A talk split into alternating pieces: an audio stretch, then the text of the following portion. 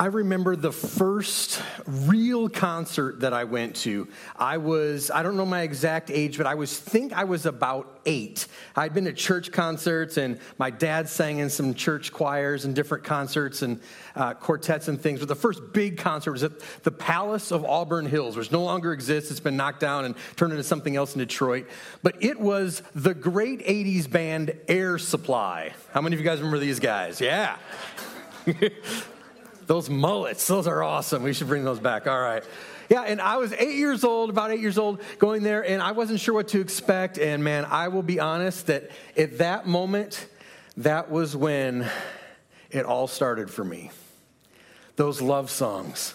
If you're familiar with, with Air Supply, you know that they're not only have great music and amazing vocalists, but their songs, they just always, always talked about love. And it was never good.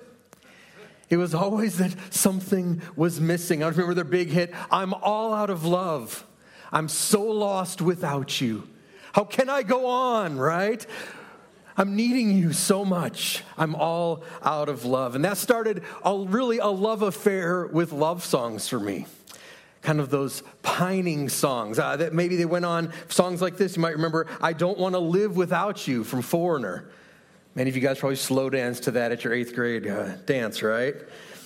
With or without you from U2. I don't want to live without your love, Chicago. And of course, the big hit has been done by several people, but most notably by Mariah Carey. I can't live if living is without you, right? My life is meaningless if I don't have you in it.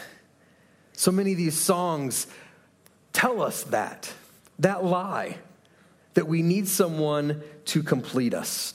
We're in the second week of our series, You Don't Complete Me. We're talking all about relationships. Last week, if you remember, we went back to the very beginning and looked in the book of Genesis. Genesis chapter 1, verse 26. Then God said, Let us make mankind in our image according to our likeness. And we learned last week that we are all made in the image of God. We were all made in the image of God. Well, how many of you, by a show of hands, have been single before? It's a trick question. Everybody should have their hand raised, right? All of us have been single. And this morning we're going to talk a little bit about what it means to be single and how we can look at our singleness or a season that maybe we're in of singleness in relation to our relationship with God. And so I just want to tell you right off the bat if you're not currently single, this is still a message for you. There's still truths we can talk about here. If you are currently single, this is definitely a message for you. I want to say right off the bat, though, that I feel a little uneasy with this message. Uh, often I feel like, uh, not the expert, but like I feel like I've lived something in a way that I can teach you or I can share some personal experiences. But the reality is, from that moment at that Air Supply concert on, I had one goal to be married. And so my life and the choices I made were often dictated by that. And we're going to see how that, that often can, can lead us down paths that we don't want to go down. So I feel a little unqualified to talk to you about singleness because not only have I spent so much of my young adulthood pursuing marriage, but I have now been married for years. And so I can't speak in this moment about what it means to be single. And I often also know that singleness is often a difficult topic. Some of us are single because we choose to. Some of us are single by others' choices no choice of our own. Some of us are single because of our circumstances. Maybe your spouse has passed on. But whatever the reason, often those who are single are made to feel like second class citizens. So let me say right out of the gate being single is not a lesser state. There's not something wrong with you. You're not incomplete, incomplete. But it doesn't always feel that way. I've got two daughters, and for the past several years, especially our oldest, as she's gotten older, uh, she'll often, when she sees someone she hasn't seen for a while, maybe a family member or a friend, one of the inevitable questions that comes up is this So, are you seeing anybody? or worse yet, when are you going to get a boyfriend? And it's not just young people, right? How many of you have heard this question before? Well, when are you going to get married? And once you're married, what's the next question that you're asked? When are you going to have kids? Exactly. Now, I know that many times those are well meaning questions asked by excited parents that are excited and wanting to hold grandbabies, but the subtle or sometimes not so subtle underlying messages of questions like that is that somehow you're not experiencing life the way you're supposed to until you're dating, until you're married, until you have children. That somehow you're less than and maybe not yet complete. We often put pressure on ourselves and others even to somehow think that those relationships somehow make us complete. Maybe you've even had a conversation that went something like this. Have you talked to Marcus yet? He'd be such a good fit for you. I, I don't know. I've talked to him and I'm just not that interested. We're gonna find you a good Christian man. Yeah. you really don't have to do that. Oh my gosh, Brent. He's a financial advisor for Wells Fargo. He brags about it a little bit, but Yeah, and he's also on the treasury board for the church. That means he cares about the Lord's money. I actually tried to talk to him after church last Sunday and we uh-huh. literally talked about Excel spreadsheets. My gosh, y'all have talked. Isn't he so smart? listen. I know what it's like to be young and single and in hard. the church. Okay, I didn't meet Jeff until I was 18 years old. What? Okay, yeah. did And not know those that. three months in between him and my other boyfriend were the mm-hmm. hardest three months of my life. I get you out of this single phase. Yeah. You just have to find you someone, anyone. Anyone. As long as they're Christian and go to mm-hmm. church, they'll be good enough. I'm fine. I don't mind being single. okay. I'm not in a huge rush. What? No, you should be in a rush, okay? You don't want to spend the next five to ten years of your life not married.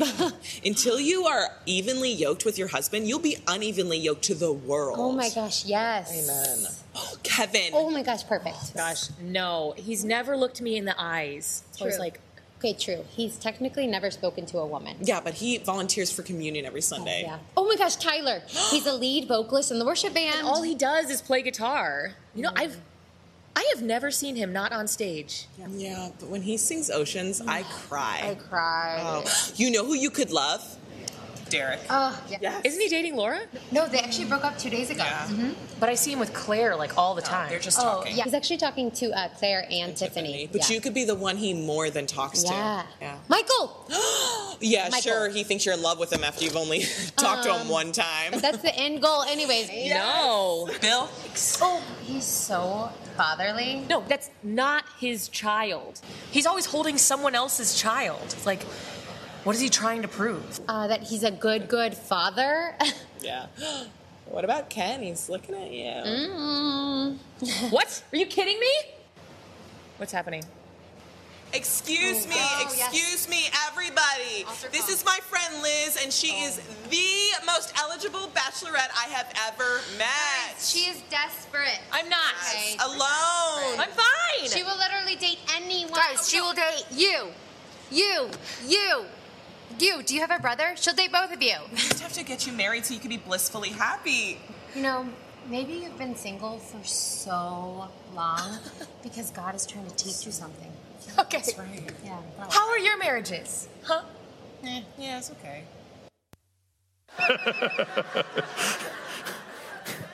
We laugh because it's true. Some of you have had conversations like that, even, yes, at church. We often feel that way. And it's exaggerated, obviously, for comedy, but that's often the way it feels, right? Like there's something wrong with us if we're not completed by someone else. We often treat singleness as a problem to solve. Now, this coming week, Valentine's Day is coming up, and I know for many of you, you're super excited that you're going to celebrate with your spouse or your significant other. But for many people, it's the dreaded holiday where they're reminded of conversations like that, that they don't have someone, that they somehow are less than because they don't have a relationship, because they're single. Now, we all know what we mean when we say we're single, but have we ever looked at that word to really see what is the definition of single? I looked this up, and apart from the things that you might think of, someone who just isn't with someone else, this is also the definition of single separate, unique, whole, single. Now, that doesn't sound so bad, does it? That doesn't sound less than. That you're separate, that you're unique, that you are whole, not waiting for someone to complete you. Let's take a look at where we left off last week in Genesis chapter 1. Actually, we read Genesis chapter 1. We're going to go to Genesis chapter 2. Genesis chapter 2, verse 18. The Lord said, It is not good for man to be single. I will make a suitable helper for him. Wait a minute, that's not what it says. The Lord said, the Lord God said, it is not good for man to be alone. It is not good for man to be alone. Now, we're going to talk more about the second part of that verse next week as we look at marriage and what it means to have a suitable helper. But today we see that God didn't say it's not good to be single, He didn't want us to be alone. So, what's the difference? If single is separate, unique, and whole, here's the definition of alone separated from others, isolated, without support. God didn't say, don't be single. He said, it's not good for you to be alone. See, remember, mankind was made in the image of God. And in that, we aren't somehow inherently missing something, missing our other half. As we talked about last week, Jerry Maguire got it wrong. We were already made complete, whole. Now, I'm just about the age where we started to introduce uh, new math. You guys familiar with this? I was in college studying education, and the changes in math, honestly, they were a little bit difficult for me, the way things were starting to be laid out with what we call new math. And so many of us have been living our lives looking for our other half. We think that somehow we're not complete until we find a spouse. Our culture, our parents, sometimes even church often tells us that the math is this a half plus a half equals a whole. Well, that makes sense to us, right? But in God's economy, one plus one equals one. One separate, unique, whole, plus separate, unique, and whole equals one. It's not two halves becoming whole. It's not less than being made complete. It's two becoming one. Genesis 24. For this reason, a man shall leave his father and his mother and be joined to his wife, and they shall become one flesh. And Jesus goes on, quotes this in Matthew chapter 16, 8, or 19, 6, and then he adds, So they are no longer two, but one flesh. Therefore, what God has joined together, no person is to separate. See, the cure for being alone is not marriage, it's community. The solution to your aloneness is not to couple up, it's community. Now, you might find community inside a marriage. A strong, healthy, Christ centered marriage will help build community. But the solution to your loneliness isn't to not be single, it's to experience community. Many of us got into marriages or want to get into a relationship because we think that somehow being with someone will make us complete. It will cure our loneliness or it will fix our problems. But some of the most lonely people in the world are married. That's not the job of marriage. See, marriage doesn't fix our issues, it magnifies them. Marriage doesn't fix our issues, it magnifies them. If you're a selfish person, you don't inherently become selfless when you're married. If you're an impatient person, you don't, when, I, when you say I do, suddenly have all the patience in the world for your spouse who takes two hours to get ready and thinks the numbers on the clock are supposed to be rounded to the nearest quarter hour. If you were an insecure person before your wedding, the only thing that's changed after the honeymoon is that you now have placed that insecurity under a magnifying glass. Marriage doesn't fix our issues, it magnifies them. See, insecure people are looking for someone to fulfill their needs, to make them feel complete. But secure people are looking for someone who helps fulfill their purpose. If you're single, you might need to write one, that, that one down. Secure people are looking for someone who helps fulfill their purpose. When God put Adam and Eve together in the garden, it was to complement each other, not to complete them. See, marriage doesn't fix our issues, it magnifies them. The last thing you want is a spouse who forever leans on you to make them feel complete. Because that's putting a human in the place of God. There's a word for that we use in church idolatry. It's trying to fill that void within you with someone other than God. See, we all need community. We don't all need to be married. The Apostle Paul has some stuff to tell us about this in 1 Corinthians chapter 7. If you've got there, we're going to be looking at there the rest of our morning. The Apostle Paul had some strong thoughts on the idea of marriage and singleness.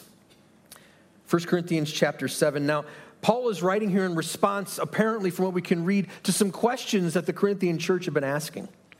Now, things were pretty radically different than maybe we experience them today in the Corinthian church. Much like our society, uh, being in a couple, being married was elevated. It was a sign of status. It was not only how women in that culture could find security, but it also just really laid the foundation for being someone who was really had value, both male and female. But with the introduction of Christ, the Corinthian church were wrestling with this because they thought, well, they understood that Jesus completed them. And so there was actually a group that was teaching that marriage was wrong. That these people that had professed their faith in Jesus Christ, they shouldn't be married. They should just stay single. And so they were asking some questions, and Paul's addressing these questions. And he says in verse 1, 1 Corinthians chapter 7, verse 1.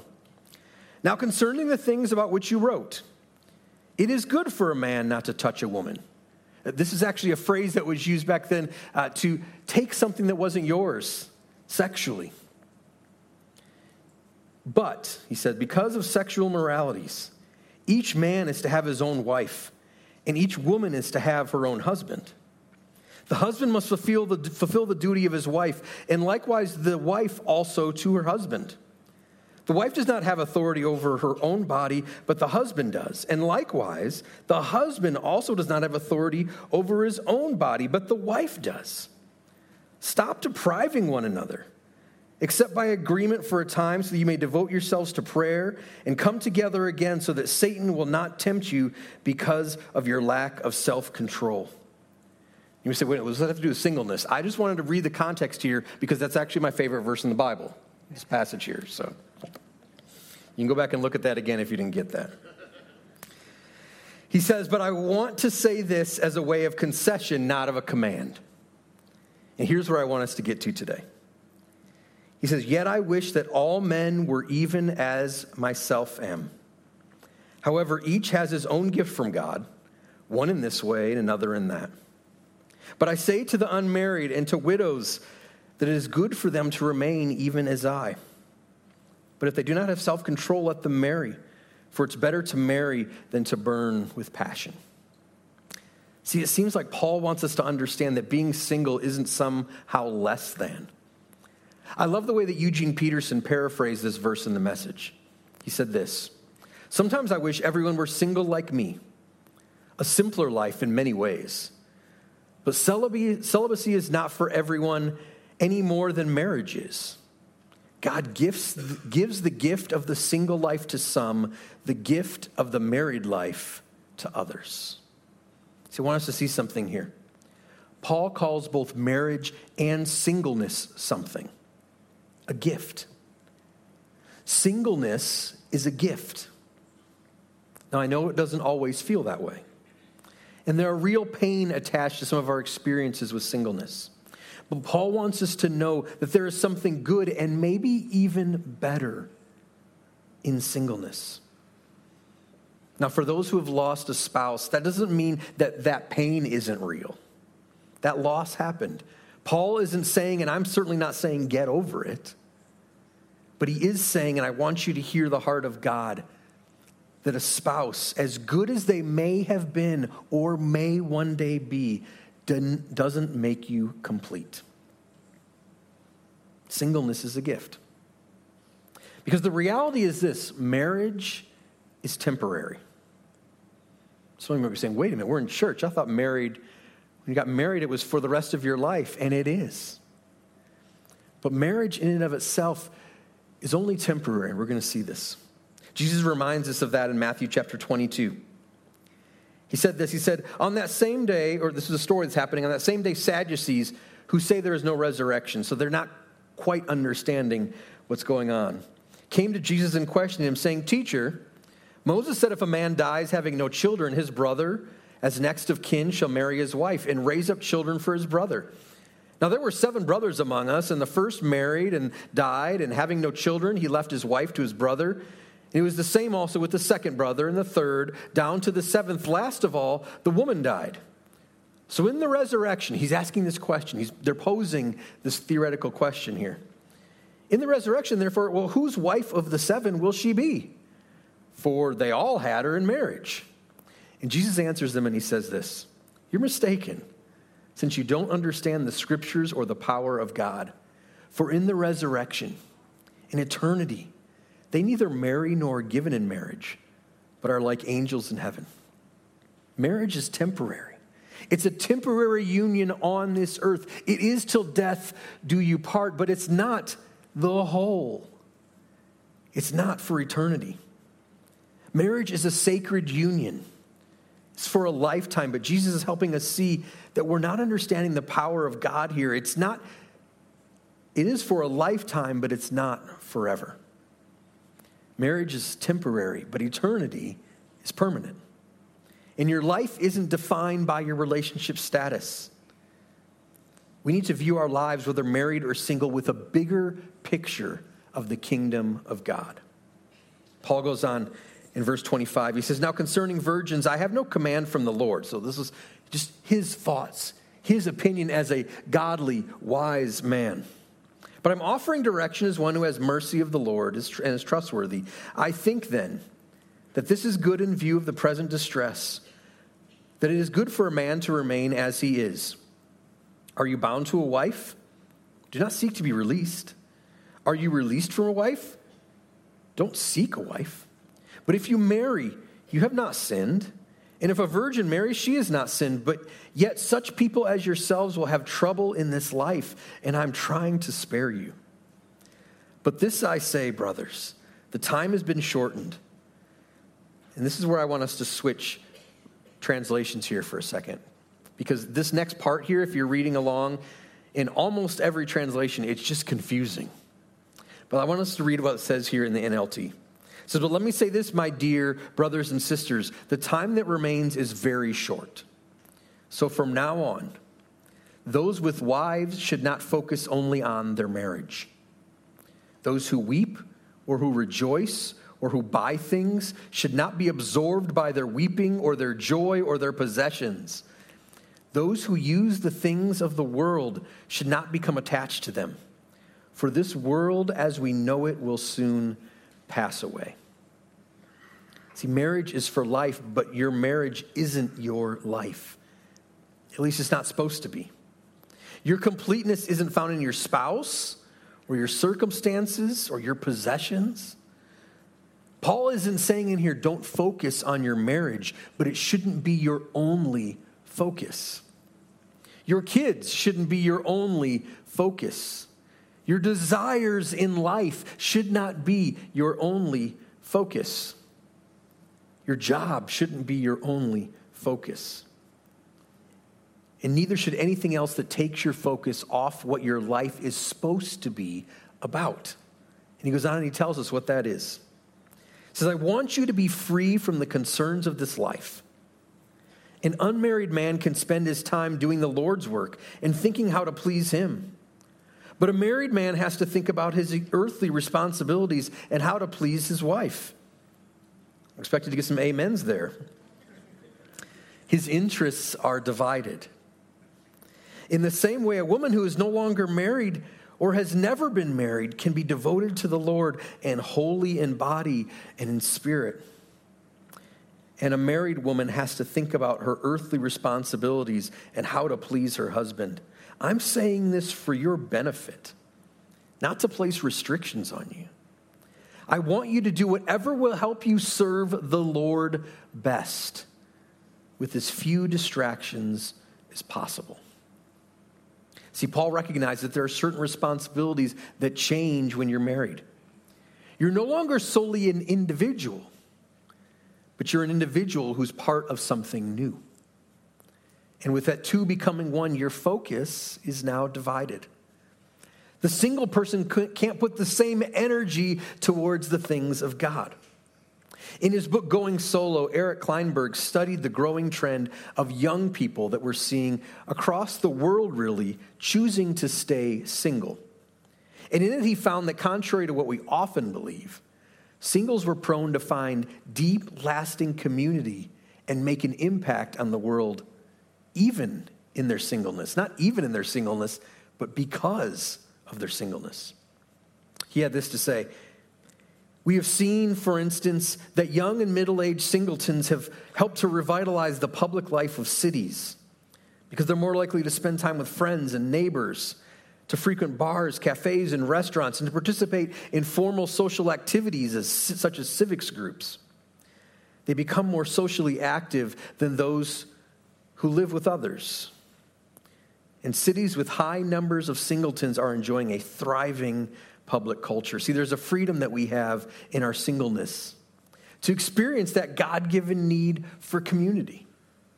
Now, unfortunately, many single people have more time to devote to serving God, but they choose to devote their lives to serving themselves.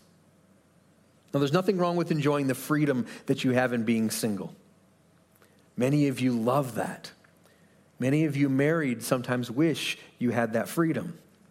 But if your motivation for being single is to make your life more about yourself, then you're still going to be searching for that love, for that completeness. In that same book, Eric found that the same is also true on the other side. He said, I've heard so many people say that they love being alone because it allows them to do whatever, whenever, and wherever they want. But this turns out to be a false God, he says. It can't answer your deepest questions or give you everything you're looking for. This is a man who actually is not a believer. That's because these things were never meant to do that. Living for yourself was never meant to make you whole. Just as your spouse was never meant to be the focus of your life, your singleness and the freedom that comes with it wasn't either. They were never meant to be God's. They were meant to be, Paul told us already, gifts. So, for the single person, let me ask you a question Are the things of God actually your concern? Is that where your focus is? Whether you're preoccupied with yourself or you're preoccupied with your desire to be married, that's a tension that's being put in the wrong place. So here's Paul's point in all of this. Whether you're married or single, live your life, whatever your relationship status, in light of eternity. Regardless of your relationship status, what it is, what it was, or what it might be, live your life in light of eternity. If you're single, what can you do with your singleness, with your time, with your freedom that advances the kingdom of God? And the same question is for those of us who are married as well. What can we do with our marriages, our joined efforts with our commitment to advance the kingdom of God, not for ourselves. But I want to end with some practical advice. I know there are some of you who are still saying, but I want to be married. For those of you who have a desire to be married, your desire isn't wrong. But I want to give you three key words of advice. Don't let it consume you. Recognize that God didn't make you less than because you're not married. And to let that desire for someone else or what they might bring or what you think they'll bring, to let that drive your choice is putting something else in the place of God. Don't let it consume you. Insecure people are looking for someone to fulfill their needs, but secure people, secure, complete in Christ, are looking to someone for someone to help fulfill their purpose. Don't let it consume you. The second is don't settle. Maybe you feel like you have to settle. Maybe you've got some friends, like in that video, that are just asking those questions and they just want you to settle. Just pick somebody already or Just lower your standards. But if singleness is legitimate, which it is, why are we pressuring each other, often even in the church, to do this? I heard it said this way Why would we want what's second best for someone in marriage when they can have what's best for them in singleness? Don't settle for someone who just fulfill your needs, but seek someone to help fulfill your purpose. And third, be secure in the truth that you're made in the image of God. The Imago Dei. You don't need a spouse to make you whole. So if you're going to be looking for someone, look for someone who complements you, not someone who you think will complete you. Seek marriage only when you realize that you're complete in Christ and you want to share that completeness with someone else. See, the best marriages are made by two whole people coming together.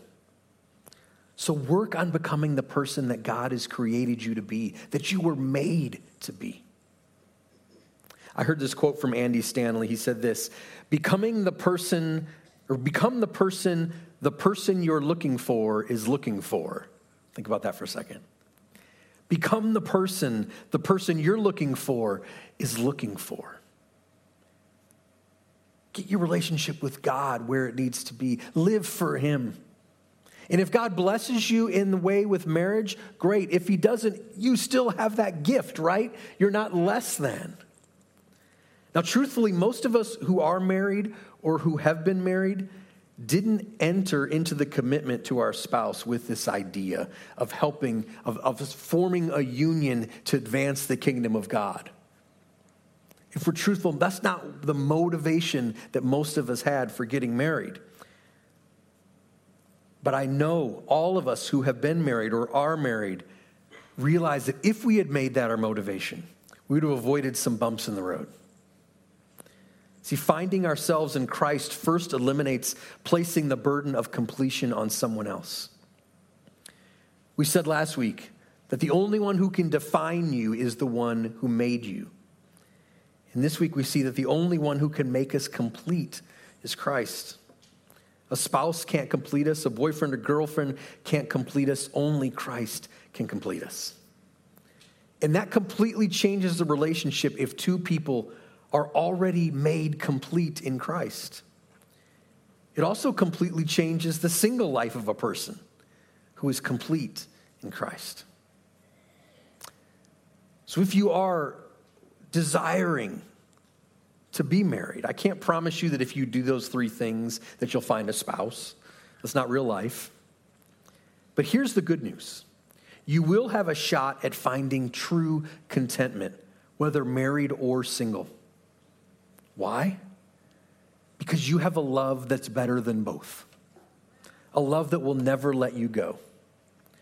We've sung about that reckless love that we have this morning, that each and every one of us, married or single, can experience in Jesus Christ. How deep the Father's love for us, for all of us. A love that will never let us down. A love that makes us whole. Philippians 4:19 says, "And my God will supply all your needs according to his riches and glory in Christ Jesus." Colossians 2:10 says, "So you also are complete through your union with Christ." God will supply all of our needs. We are already made complete. Let's pray together. God, we thank you for the gift of singleness. We thank you for the gift of marriage. Lord, help us in whatever season we might be, whether it's a short season or a season for our entire lives, Lord, help us to recognize that we are made complete in you and through you. Lord, help us to take advantage of that gift, whatever gift we might be holding. Lord, I know that many of us uh, sometimes given gifts that we didn't ask for or we didn't want. But Lord, you've promised us that through your divine mercy, you have made all of these things, both marriage and singleness, a gift. Help us to see that gift, even in the midst of the pain that we might be going through. Lord, for those who are married in this room, I ask that you would remind each and every one of us that we are made complete not by the person we're with, but by you. That we, Lord, would repent and we would, we would cease from trying to make our completeness come from our spouse. Lord, for those who are single, maybe they desire to be with someone, or maybe they don't, Lord, or maybe they have and are, are broken because of divorce or loss of a spouse, Lord. I pray a special blessing on them that they would recognize the completeness, the wholeness that they have in you. And Lord, the gift that, that singleness can be to pursue you in a unique way. Lord, help their eyes to see that. Lord, regardless of our married status, our relationship status, our singleness, help us to be people who are living in light of eternity. That the decisions that we're making and the relationships that we're forming are not just for this world, but they're with eternity in mind, Lord. We'd be living for your glory. Lord, be with us. Remind us of that truth. In the name of Jesus, we pray.